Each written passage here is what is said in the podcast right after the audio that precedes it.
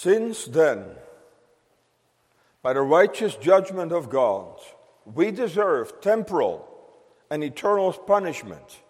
Is there no way by which we may escape that punishment and be again received into favor? Congregation, I ask you again can you relate to that question? Has that ever become the burning concern of your soul? Has God's Word ever become so real to you that you realized that as a sinner you were undone before God, that as a sinner you were worthy, worthy of temporal and eternal punishment? Do you understand that the yearning that is expressed by that question? How may I, a sinner, having offended God, how may I, how may I escape such punishment and be again received into favor? As we pointed out last week, that is such an important addition, such an important, no, not addition, such an important component of that question. Because as we pointed out last week, that those who are savingly wrought upon by the Holy Spirit not merely desire to escape hell, not merely desire to be delivered from the consequences of sin, but for those wrought upon by God's Spirit, the greatest concern is how may I, how may I be restored into the favor of the God against whom I have sinned? How can I be reconciled with that God after whom my heart yearns? And so, true believers are never just heaven seekers. True believers, wrought upon by God's Spirit, yearn after the living God. They yearn to be reconciled with God congregation, when that becomes experientially real in our lives, oh, then the gospel becomes so marvelous. The gospel becomes so precious. Then it becomes such a joy to our soul.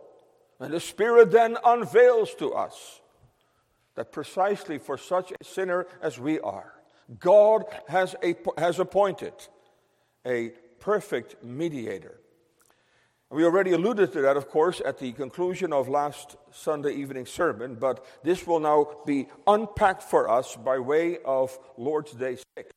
So please turn to Lord's Day 6 of our Heidelberg Catechism. Question 16 Why must he be very man and also perfectly righteous? The answer because the justice of God requires that the same human nature which has sinned should likewise make satisfaction for sin. And one who is himself a sinner cannot satisfy for others. Question 17 Why must he in one person be also very God? The answer is that he might, by the power of his Godhead, sustain in his human nature the burden of God's wrath, and might obtain for and restore to us righteousness and life.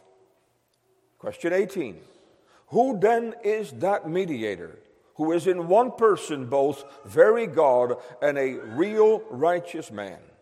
The answer is our Lord Jesus Christ, who of God is made unto us wisdom and righteousness and sanctification and redemption. Question 19 Whence knowest thou this? The answer is from the Holy Gospel, which God Himself first revealed in paradise and afterwards published by the patriarchs and prophets and represented by the sacrifices and other ceremonies of the law, and lastly, has fulfilled it by his only begotten Son. And so, this Lord's Day, again, which echoes the witness of Scripture, we learn about this one mediator between God and man. First of all, we will consider the qualifications of that mediator. And that is unpacked for us in question and answers 16 and 17. Secondly, we will consider the identity of this mediator. First, that's question 18. Who then is that mediator? Namely, the Lord Jesus Christ. And thirdly, we will then speak about the revelation of that mediator. How do we know that there is such a mediator, such a fully qualified mediator? And the answer is from the Holy Gospel. So, the one mediator between God and man, his qualifications, his identity, and his revelation. A congregation, some of you might wonder why does the catechism seem to proceed so slowly and perhaps you think tediously? It's because, congregation, the authors were so concerned that we would understand why we need such a mediator as is unveiled to us in the gospel. That's why in the previous Lord's Day, before unveiling him to us, before revealing to us the identity of the mediator, it, they, it, the Lord's Day systematically showed us all those options that are no options. It showed us that we ourselves cannot possibly satisfy the claims of God's justice. And what does the justice of God require from me, the sinner? God requires from me a perfect righteousness and full payment for my transgression of the law. And we saw that that is a complete impossibility. Then we considered other options, whether someone else could be our mediator, whether there is another solution. And we looked at angels, we looked at creatures, we looked at all other options. And the bottom line was that all those options are unacceptable options. And that brought us to the conclusion of Lord's Day 5, when already, very briefly, it set before us that in order for us to be reconciled with God, in order for the claims of God's justice to be satisfied fully and completely, we need a mediator who is a perfectly righteous man and who at the same time is also very God.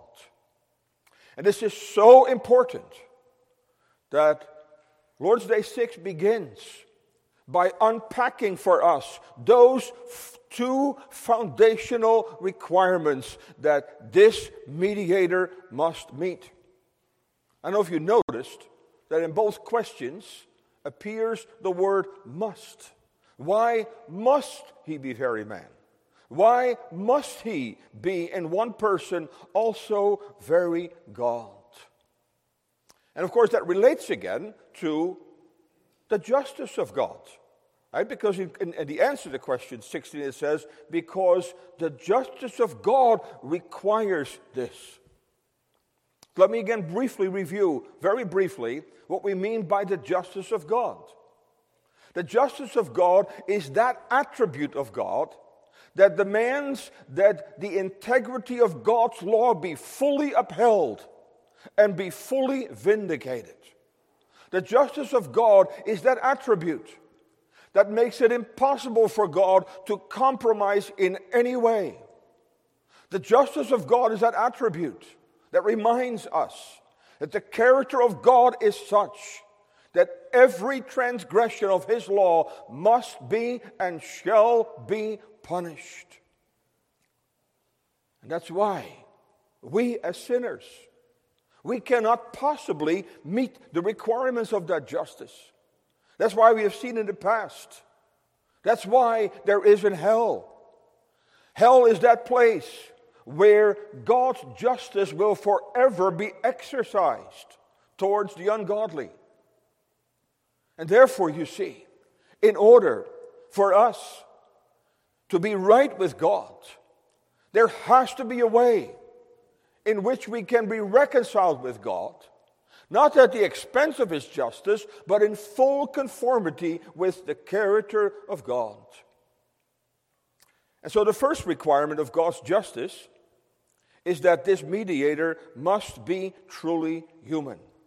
Because it says here that the same human nature which has sinned should likewise make satisfaction for sin. It is man who has sinned. And therefore, it is man who must pay the price. And it's for that reason that the eternal Son of God became a Son of Man. He truly became a Son of Adam. We can say that his humanity is so very real. We can say that Christ, as he was born in the fullness of time, conceived in Mary's womb, born in the fullness of time in Bethlehem's manger, that his humanity is real, his humanity is genuine. In other words, this mediator must have our DNA. This mediator must have Adam's DNA. This mediator must truly be one of Adam's race in order to qualify as the mediator. But not only must that mediator have the nature that we have, our nature, the nature in which we have sinned, but at the same time, he must be a perfectly righteous man because one who is himself a sinner cannot satisfy for others. That's one of the points the apostle makes in the letter to the Hebrews. He makes the point that the reason why the Aaronic priesthood ultimately had to be replaced with the priesthood of Christ is because the priests who performed the sacrifices, they themselves were sinners. That's why when you read the book of Leviticus, you will notice over and over again that sacrifices not only had to be made for the sinful nation, but sacrifices had to be made for the priests themselves. That's why, of course, that sacrificial system, uh, the, the sacrifices had to be repeated over and over again. And that's why that could not be the ultimate solution. And so God's justice requires one who is perfectly human. In Romans 5, verse 12, we read, Wherefore, as by one man sin entered into the world, and death by sin, and so death passed upon all men, for that all have sinned. And therefore, this mediator must be bone of our bone, he must be flesh of our flesh, he must be made like unto us except for sin, because he must be perfectly righteous and perfectly sinless. In Psalm 24, verse 3 through 5, we read this Who shall ascend into the hill of the Lord? He that hath clean hands and a pure heart. He shall receive the blessing from the Lord and righteousness from the God of his salvation. So, what that is saying that the only one that God can admit into his presence is someone who is completely compatible with himself, someone who is as holy as he is holy, someone who has clean hearts and a pure heart. A congregation, we realize that we are the very opposite. Our hearts, our hands are defiled, our hearts are impure. But thanks be to God. God has provided such a mediator whose hands were clean, whose heart was pure, who was perfectly holy and perfectly righteous, perfectly compatible with God Himself. Because cursed, the well known words of Galatians 3, verse 10 cursed is everyone that continueth not in all things which are written in the book of the law to do them. And that's why, congregation, if Christ had failed but once, if while he was on earth, while he walked on earth, if but one sinful thought had crossed his mind, if but one sinful desire had arisen from his heart, if for but one moment he would have yielded to temptation, he would have instantly been disqualified as the Savior. But the beauty, the wonder of the, the witness of the gospel is congregation. That he never failed. That his obedience was perfect. His obedience was flawless. He was a mediator without any blemish. That's why I already pointed out last week. That's why the requirements for all the sacrifices were that they had to be without blemish. And such a mediator we need who is absolutely without blemish that's what God's justice requires, nothing less. And of course, the third requirement of God's justice, the third must, if you will, the, the third must that reveals to us God's logic. That's what's being said before us here in this Lord's Day. God's logic, God's way of thinking. That's ultimately what has to happen, congregation. That's what the Holy Spirit does when He works savingly. He makes us surrender to God's logic. And God's logic runs directly counter to our logic. That's why the gospel, the biblical gospel about this mediator, is truly counterintuitive. That means it runs directly contrary to our natural way of thinking. That's why, without the saving work of the Spirit, we will attempt by our own efforts to make things right with God. That's why the mark of every false religion throughout the world is that by your own efforts, you have to make things right with whatever God it is you are serving. That's our logic. That somehow by our own works and by our own doings, we can make things right. That's why it takes a mighty work of God to teach us and to instruct us that we have nothing to show for before God. That according to God's logic, that according to God's musts, we come short of God's glory and we cannot meet those requirements. So, the third requirement of God's justice is that this mediator must be very God. A congregation, if that were not the case, if he had not been very God, if this mediator would not be God, he still could not have been the Savior. Why must he in one person also be very God? That he might, by the power of his Godhead, sustain in his human nature the burden of God's wrath that's the negative reason why he has to be very God. But also, there is a positive reason that he might obtain for and restore to us righteousness and life. And so, if this mediator would not be very God, he could not possibly sustain the wrath of God against sin, the wrath of God to which he has been provoked by our sin. And again, congregation, we do not even begin to fathom the extent of the wrath of God. Because we do not understand, really, do we? That God is infinite in all of his attributes. He is infinite in his holiness, infinite in his justice. Everything about him is infinite.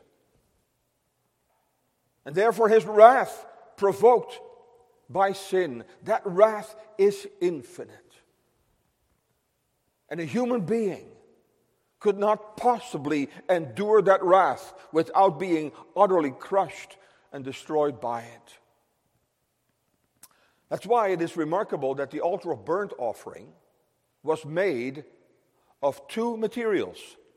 It was made of shittim wood. Shittim wood, the shittim tree was a tree that grew in the wilderness. And it had this remarkable quality that it was a wood that could not decay or did not decay. And so God directed Moses to use shittim wood to build that altar of burnt offering. But, boys and girls, just imagine now if that altar had only been built of shittim wood, what would have happened the very first time a sacrifice was performed in that altar? Well, you would know the story, of course, that in one moment the entire altar would have been consumed by the fire.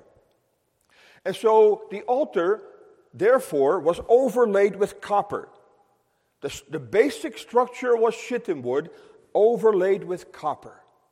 And now you see the altar, the wood of the altar, was able to endure the intensity and the heat of the fire without that wood being consumed because it was protected by the copper. It's interesting that Theodore van der Groe, the Dutch divine, in his exposition of Lord's Day 6, begins his exposition by using that very example. And so, therefore, you see a beautiful symbolism because everything about the tabernacle, we read that, of course, in Hebrews 8, that everything had to be made exactly according to the pattern that God showed to Moses in the mount. And so, therefore, that altar, made of shittim wood, which of course points us to the human nature of Christ, and the copper, which points us to the divine nature of Christ. And so, because of the copper, the shittim wood was not consumed. And so we need a Savior who is able to sustain the burden of God's wrath, which is precisely what he was able to do on Calvary's cross. And so this points us to what is called the passive obedience of Christ, his suffering obedience, that which he endured on Calvary's cross, especially when the wrath of God was poured out upon him. But there is also a positive reason why we need a mediator who is also very God. Look at this beautiful, simple statement of the Catechism. It says that he might obtain for and restore to us righteousness and life. There you see the positive aspect of what this mediator must accomplish. Because not only do our sins have to be removed, not only do our sins have to be banished from the sight of God, but we also need to get back what we have lost in Adam. In Adam, we were righteous. In Adam, we were completely compatible with God. That's why Adam could dwell in the presence of God. And because he was righteous, he was able to enjoy life to the fullest. And what was Adam's life? What was the life that Adam and Eve enjoyed? Well, they lived in union and communion with God. They lived a life at which God was the very center. Their whole life revolved around God. They enjoyed communion and fellowship with their Maker every day until they sinned. And so, because of sin, because of our fall, we've lost both. We have lost righteousness, and we've lost life as a result of it. And so, the Catechism, as it echoes the Word of God, tells us it is only, it is only a divine mediator who is also very God, who is able to obtain and restore for us righteousness and life. In other words, we need a Savior, we need a Redeemer who is able to bring us back to God, to restore us into His favor. And only a divine mediator is capable of accomplishing that glorious work. Because only a divine mediator could suffer and die on the cross. And of course, we have to understand that he did not suffer in his divine nature. In his Godhead, he cannot suffer. He suffered in his human nature. And yet, that divine nature upheld and sustained him and thereby gave eternal value to what he accomplished. That's why Jesus, by hanging on the cross for six hours, accomplished something that has eternal value. Christ endured on Calvary's cross the, the equivalent of eternal judgment upon sin precisely because he was a divine, uh, divine mediator. And therefore, being a divine mediator, he is able, and he was able, to obtain for us the righteousness we lost and to restore us into God's favor and into God's presence. And then comes this wonderful question Who then is that mediator who, in one person, is both very God and a real righteous man? I'm hoping, congregation, as we've listened to this, I'm hoping that your own hearts are stirred by this. Because you see, there you see how how fitting it is to refer to the author of the catechism as our instructor, which is very traditional in our background. Because that's the goal. The goal is to, to so lead us, to so direct our thinking that we arrive at that question. Is there then such a mediator? Yes, we understand. We understand the logic. We understand God's logic. We understand that His justice requires such a mediator. But then, congregation, if the Spirit of God has taught us as well, Oh, how we then begin to long for a divine solution. That's why I began my sermon again by quoting the first question of Lord's Day 5. Because that becomes the deep yearning of our soul is there such a mediator for me? And then how utterly amazing it then is when the Spirit of God opens our eyes for God's solution. When He opens our eyes that there is indeed such a mediator who meets all the requirements of God's logic. A mediator who is the ultimate revelation of God's logic, who reveals to us who God is and how he thinks. And how precious it then becomes when the Spirit of God leads us to this glorious person that is set before us in the answer. The answer is so short and so sweet and so powerful and so profound. Our Lord Jesus Christ. There we have this mediator, unveiled to us in all of his fullness. A congregation, that name in itself is the gospel.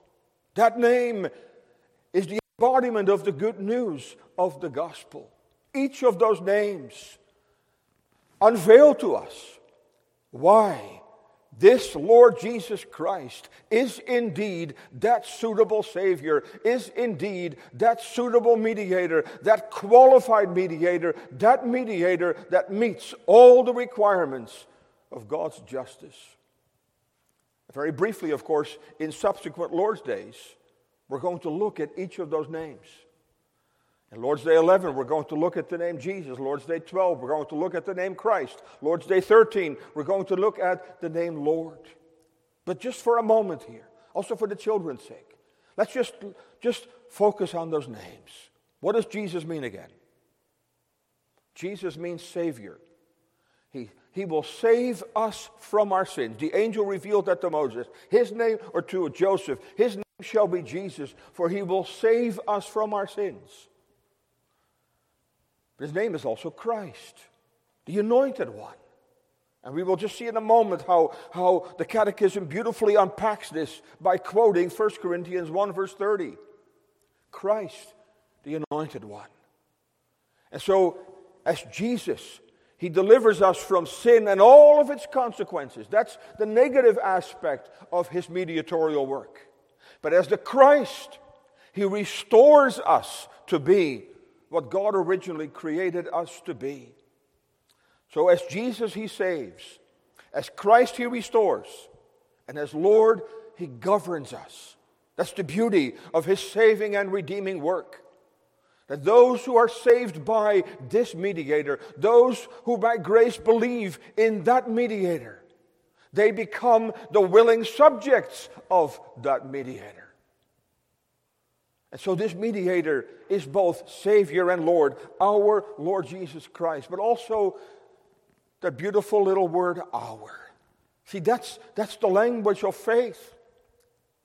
Because it is by faith that we respond to that mediator as he is unveiled to us in the gospel. It is faith that embraces this precious mediator. This precious mediator as my mediator, our mediator. Let me stress again, congregation, that that is God's ultimate desire. God's ultimate desire is to lead his children by his Spirit to embrace that Savior as my Savior, to own him as my own, our Lord Jesus Christ. And then it says here, who of God is made unto us wisdom and righteousness and sanctification and redemption. This is so beautiful.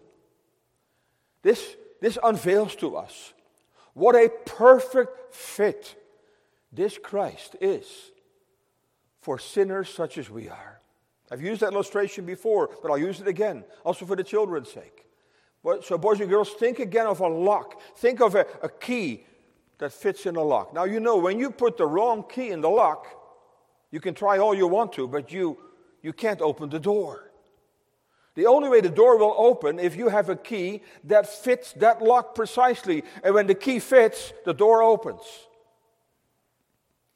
And so it is.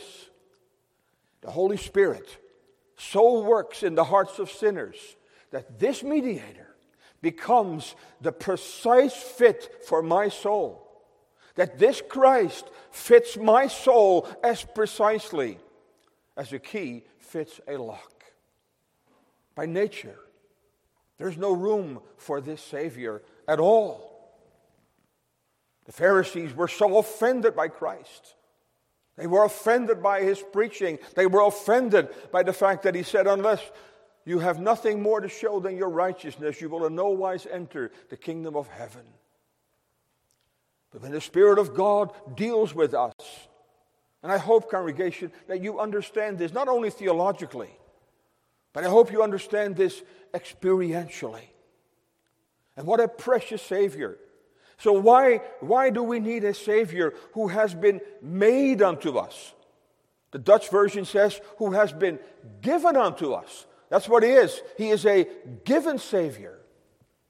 Why do we need a Savior who was made unto us wisdom. Because we are utterly foolish. As a result of our fall, we have become spiritually completely ignorant. And so we need a Savior who delivers us from our foolishness.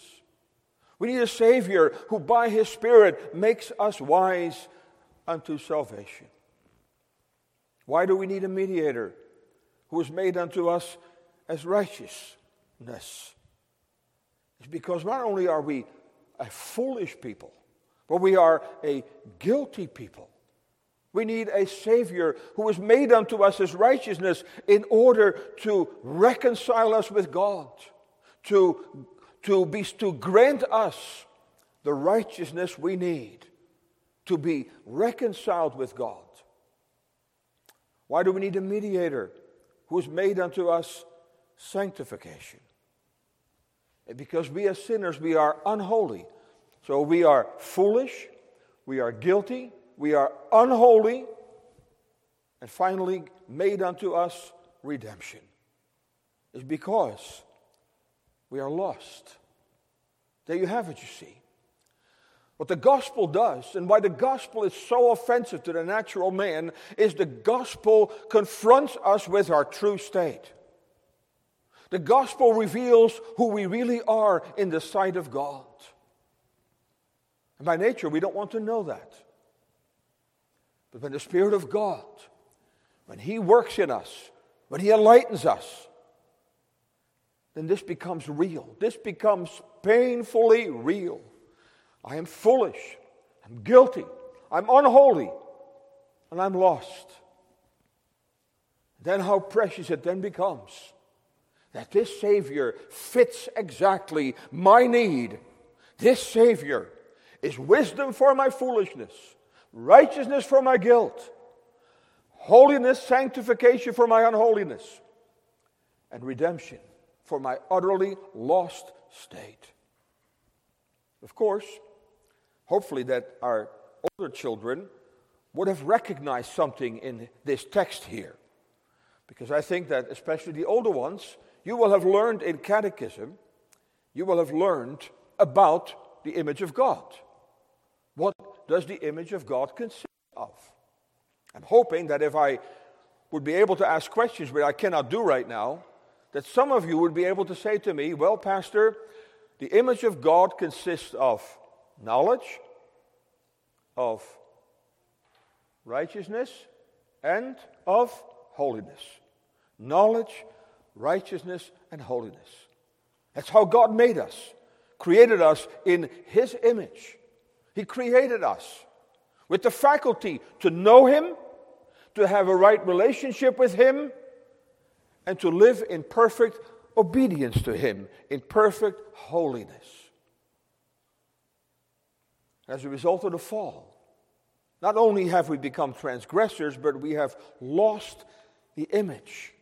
That's why I said earlier that Savior, this mediator, is Jesus Christ.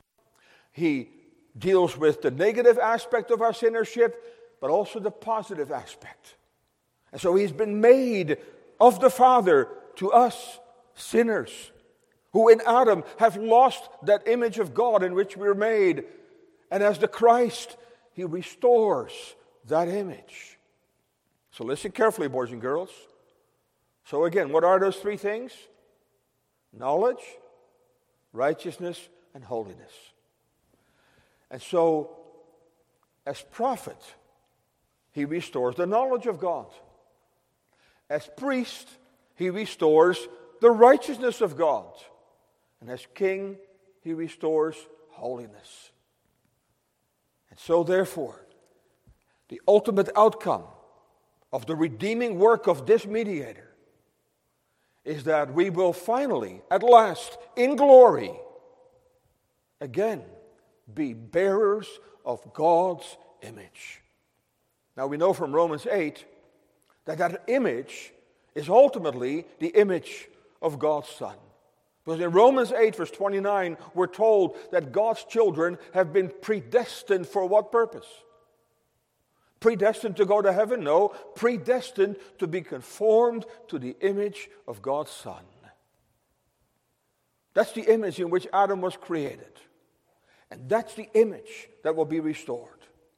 And so, here in this wonderful verse, 1 Corinthians 1, verse 30, how beautifully, how beautifully the apostle, inspired by the Holy Spirit, how beautifully he captures the very essence of what this mediator came to accomplish, the very essence of what this mediator will do.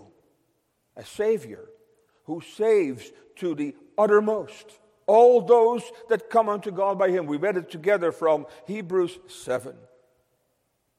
A Savior who is given to us also in the gospel. A Savior who is offered to us freely, without money and without price. A Savior who draws near to us in the gospel. Why? To encourage us to come to Him and to believe in Him and to put our trust in Him. Oh, it is because of His finished work, because of His perfect work, that in the gospel, that Christ comes to us and He reasons with us. Through the gospel, He reasons with us on the basis of His accomplished work. Oh, it is this, this mediator who comes so near to us and who says, with the words of Isaiah 1, verse 18, Oh, sinner, come, come now, come now, consider who I am, consider what I have accomplished, consider my qualifications, come. Let us reason together, saith the Lord. Though your sins be as scarlet, they shall be as white as snow. Though they be red like crimson, they shall be as wool. That's the holy argument of the gospel. The congregation, that Christ is offered to you freely. You know what that means? That because of that offer, because of that sincere offer of Christ in the gospel, you have the warrant to believe in him. You have the warrant to believe in him. That warrant is not rooted in anything in yourself That warrant is rooted in the very person of Christ. It is rooted in the very fact that it is He, this mediator, who's offered to you freely without money and without price. Therefore, don't let anybody ever tell you that you can steal this Christ. Don't let anybody ever tell you that you can steal the promises of the gospel that's set before us, this Christ. The very suggestion that you can steal Christ is heresy. It is absolute heresy. There's nothing in the Word of God that even remotely suggests that you can steal a Christ who is offered to you freely, without money, and without price. You know what stealing implies? Stealing implies that you should have paid for it, that you should have paid a price for it. Now I realize there will always be presumptuous Christians. There will be those who presumptuously claim this Jesus as their Savior. That may very well be. But the notion that you can steal a Christ who is offered to us, again, it's heresy. No, I hear, I stand here as the servant of this mediator. I stand here to proclaim him to you. I stand here to offer him to you freely. I stand here to encourage you to come to this Christ. You may come to him. You may come to him today. You may come to him at once. You may come to him without delay. You may come to him as you are with all the sins and all the baggage of your life. You have a warrant to come, a warrant rooted in the fact that He's freely offered to us. How do we know? Question 19. How do we know that there is such a Christ? And again, this is a logical question, and yet it's an experiential question. Because it is as if, as if the inquirer, here, the person who's asking the questions, as if he's saying, I need to be absolutely certain. I need to be absolutely sure that this is the Savior, that there is this Christ, this Lord Jesus Christ. How do we know this? The answer is simple from the Holy Gospel. The Holy Gospel. The word gospel comes from two Old English words God spell. So our word spelling is related to that. But the word spell is an old word for word. So God spell. So really it means a good word. But more than that, it is God's word. It is God's good word, God's glad tidings. It's a holy gospel. What does that mean? It's a gospel that completely conforms to the character of God. It is a gospel that unveils the character of God. It is a gospel that is completely consistent with the character of God. It is a gospel that reveals to us, that reveals to us the very heart of God. It is a gospel in which we literally hear the heartbeat of God. And then when has that gospel been revealed? Already in paradise. God truly is the original evangelist. He was the first evangelist. He evangelized the first two sinners there ever were, Adam and Eve. And he came to them when they were not seeking for him at all. They were hiding from him. And then when God called them on the carpet, as you know, they had the audacity to blame him. And to those people, to those two unrepentant sinners, God proclaimed the first gospel promise Genesis 3, verse 15. Because you see, thereby he unveils his character. That's the beauty of the gospel. That God has eternally been prepared for man's fall, has eternally designed a way of redemption in the Lord Jesus Christ. And that's why no sooner does man fall, and God cannot refrain himself, and out of the fullness of his being, he declares the gospel to our first parents. In Genesis 3, verse 15. Afterwards, it says it's published by the patriarchs and the prophets. Jacob, on his deathbed, he said, The scepter shall not depart from Judah, Genesis 49 10 nor a lawgiver from between his feet until Shiloh come.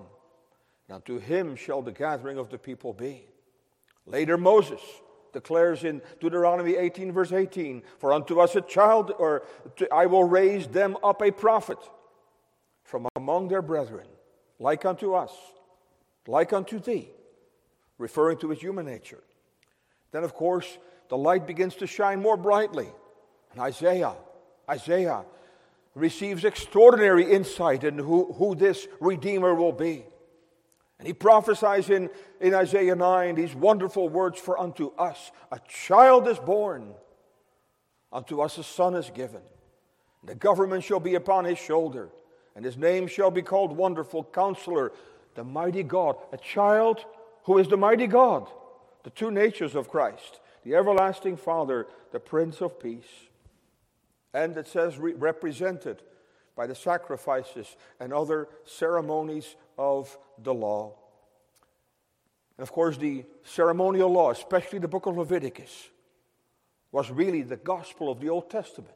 The book of Leviticus is the central book of the Pentateuch, those five books of Moses. But it's the gospel of the Pentateuch. And in Galatians 3, when the Apostle Paul says that the law is a schoolmaster unto Christ, he's referring to the ceremonial law. He's saying, by means of the ceremonial law, God taught the people of Israel the gospel. He taught them that there was salvation on the basis of shed blood.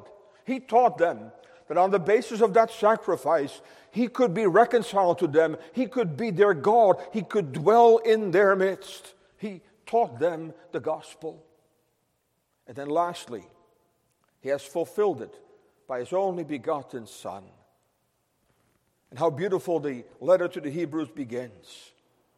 And the apostle writes God, who in sundry times and in divers manners, in various ways, spake in times past unto the fathers by the prophets, hath in these last days spoken unto us by his Son. And there we have it. Now, the Sun of Righteousness comes fully above the horizon. He has spoken unto us by His Son. Because Christ is the ultimate revelation of the gospel. Christ Himself is the gospel in His very person. That's why it is Christ Himself who is offered in that gospel. The question is again so personal, is it not? Whence knowest thou this? Do you know this? Not just intellectually, but do you know this experientially? Is this real to you? Is this a matter of unspeakable joy to you? That the gospel unveils to us this qualified mediator whose name is the Lord Jesus Christ. Because unless you believe in that mediator, unless you trust in that mediator, you will perish forever. Because God will have his justice satisfied. And if we, if we don't find refuge in this mediator, you will have to deal with the justice of God forever and ever. And then in the same Hebrew letter, the letter to the Hebrews, the apostle says, It'll be a fearful thing to fall into the hands of the living God. A fearful thing. And Peter trembles when he says in 1 Peter 4, verse 17 or 18, I don't, know. one of those two. But he says, What shall be the end of them that obey not the gospel of God. Think about that. That obey not the gospel of God. And so if you are unconverted, if you're an unbeliever, you are living a life of disobedience. That means you are disregarding this gospel. You are disregarding this free and unconditional offer of salvation in the very person of Christ.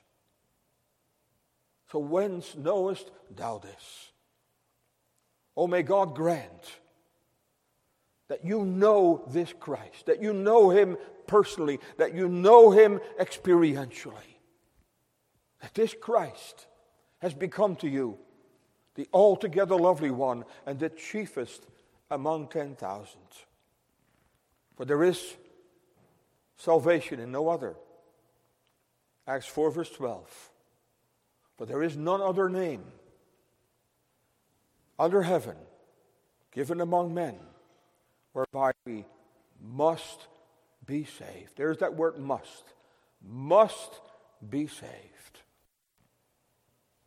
So, congregation, I hope that you will find no rest for your soul until you know that you too, as a wretched, undone sinner, foolish, guilty, unholy, and lost, have taken refuge to this Savior who is so willing to receive you with wide open arms, so willing to embrace you in the arms of his love. A Savior who has declared that he that comes unto me, I will in no wise cast out.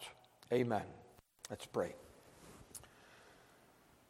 Our gracious God, our human words are so inadequate to render thee the worship thou art worthy to receive. For the unspeakable and inexpressible gift of thy beloved Son to be that fully qualified mediator, whom thou hast made unto us wisdom and righteousness and sanctification and complete redemption.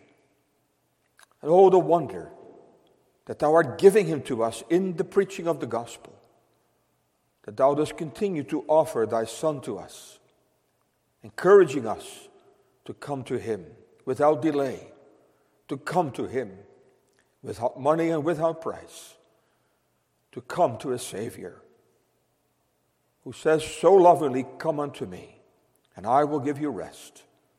O Lord, bless us. And we pray that none among us would perish, having heard this gospel having had this Christ freely offered to them, oh, to perish, having known about this only name, and yet not to have believed in him. It shall be, indeed, a hell in hell. Remember us so together. Go with us to our homes, that we may reflect on what we have heard today, that we may carry thy word into the week that has begun, that thou wouldst bless the labor of our hands that thou wouldst bless our children in school, that thou wouldst keep and protect us, that also on Thursday evening we may meet here again as we observe the National Day of Prayer. We ask it in Jesus' name. Amen.